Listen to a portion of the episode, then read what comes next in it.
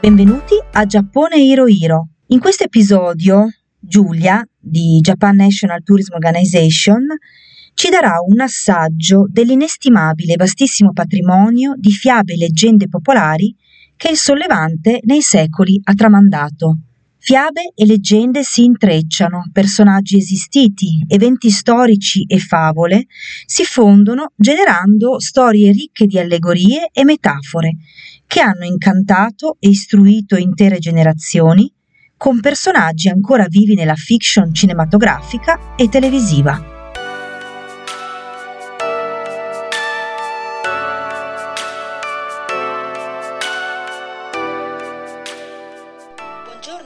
Buongiorno Viorica. Partiamo da uno dei racconti più popolari in Giappone, Momotaro, la storia curiosa di un bambino che arriva sulla Terra all'interno di una pesca gigante, dando il via a una serie di avventure costellate da figure demoniache e animali parlanti. Esattamente, la storia di Momotaro è una delle più conosciute e una delle più apprezzate in Giappone, soprattutto dai bambini e parla, eh, come dicevi tu, di Momotaro, eh, un, un, bambino che secondo eh, la leggenda è stato eh, trovato da un'anziana coppia senza figli all'interno di una pesca. Il bambino avrebbe detto loro che era stato mandato dal cielo per essere loro figlio e la coppia decise di adottarlo dandogli appunto il nome di Momotaro, che deriva da Momo, ovvero pesca, e Taro, che è il suffisso che si eh, utilizzava per i nomi dei figli maggiori. Il bambino cresce accudito dalla coppia e dopo alcuni anni decide di lasciare la casa eh, dei suoi genitori per andare a combattere contro una banda di predoni eh, che in alcune varianti del racconto sono eh, demoni o orchi, su un'isola lontana. Naturalmente, eh, come in ogni racconto che eh, si rispetti, Momotaro non è da solo nella sua impresa. Incontra infatti quelli che diventeranno i suoi compagni di avventure, che sono una scimmia gialla, Kizaru, un fagiano blu, Aokiji, e un cane rosso parlante, Akainu.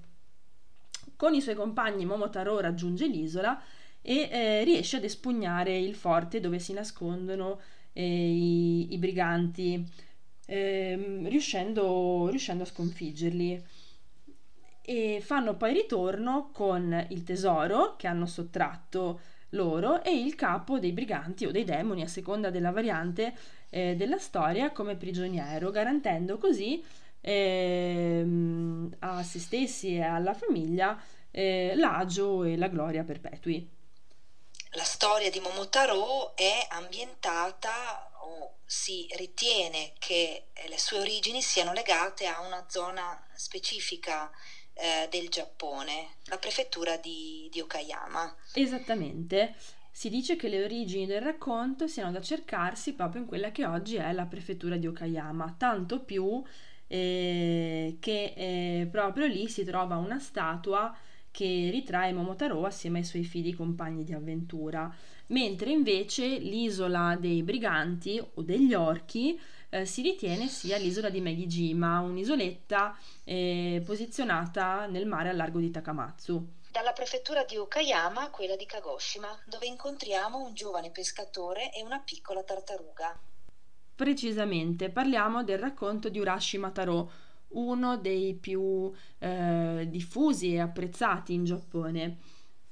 La storia di Urashi Mataro parla di un giovane pescatore che un giorno, immerso nelle sue consuete attività, eh, nota un gruppo di bambini pestiferi che torturano una povera piccola tartaruga. Taro accorre in soccorso della tartarughina e la libera in mare. Il giorno successivo riceve la visita di una tartaruga gigante eh, che eh, gli rivela che la piccola tartarughina che aveva salvato non era una semplice tartaruga, bensì la figlia dell'imperatore del mare, il quale lo convocava a corte per ringraziarlo. Taroa consente a incontrare l'imperatore e la tartaruga eh, dota Tarò di branchie e, e, lo accompagna poi in fondo al mare al palazzo eh, dell'imperatore, dove conosce anche la principessa Otohime, la quale eh, gli chiede di trattenersi a corte con, con lei e, e, dove eh, Tarot rimarrà eh, per tre anni. Ben presto però viene colto dalla malinconia, dalla nostalgia di casa, dal desiderio di eh, rivedere la madre ormai anziana e Otohime eh, lo congeda quindi lasciandogli in dono un piccolo scrigno che però Tarò non dovrà mai aprire. Al suo ritorno eh, Tarò ehm, trova un'amara sorpresa non ci sono più le persone che lui conosceva, non c'è più sua madre e tutto nel suo villaggio sembra cambiato. Preso dallo sconforto, eh, Tarò si ricorda dello scrigno che gli aveva donato Otohime e fa l'unica cosa che non avrebbe mai dovuto fare, cioè lo apre. Non appena solleva il coperchio del, dello scrigno, viene avvolto da una nube bianca di fumo e improvvisamente eh, si ritrova anziano con la barba lunga e la schiena ricurva. Dal mare eh, ode la voce di Otohime eh, intristita che gli dice che la, eh, lo scrigno che gli aveva donato conteneva la sua vecchiaia e che per questo non avrebbe mai dovuto aprirlo.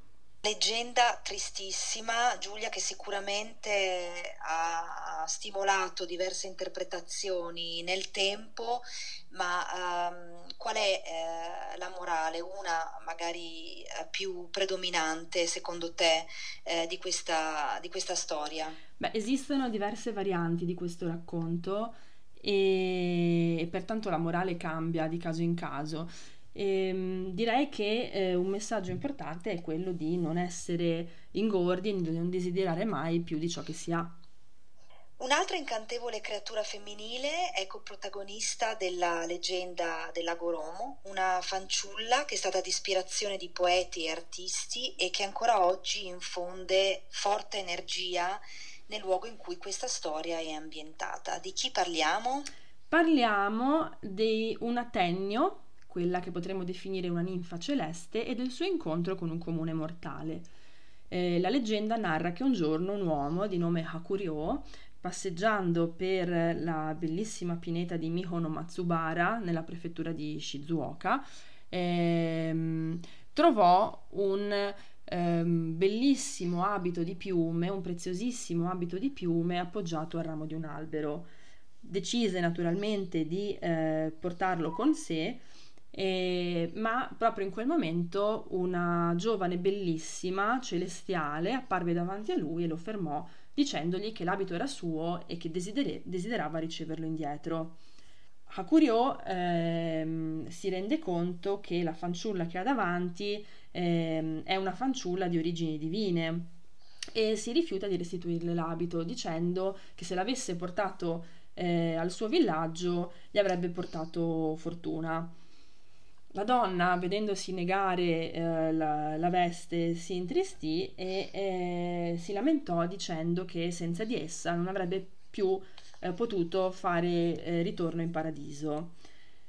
Quindi Hakuryo, mosso a commozione dalla tristezza della, dell'Atennio, eh, acconsentì a restituirle la sua veste a patto eh, che lei danzasse per lui. La, Tennio decide di accettare eh, ricordando però all'uomo che aveva bisogno della sua veste per danzare. Inizia quindi a ballare per lui, accompagnata da una musica celestiale e lentamente si gira verso il cielo, eh, si alza in volo sopra la spiaggia, eh, oltrepassando poi le nuvole e eh, vola oltre la cima del Monte Fuji fino poi a scomparire eh, nel cielo. Grazie Giulia per questo assaggio. Esiste un uh, volume in lingua italiana che raccoglie queste leggende giapponesi e che consiglieresti? Ne esistono di diversi. Per cominciare suggerirei Fiabe e leggende giapponesi di Pei Otsuka e eh, per chi invece desiderasse approfondire anche le storie legate all'immaginario eh, dei mostri e dei fantasmi, il libro dello Hakutaku. Con il consiglio di lettura di Giulia si conclude la decima puntata di Giappone Hiro Hiro e nel prossimo episodio il protagonista sarà il sake. Non mancate! Già ne!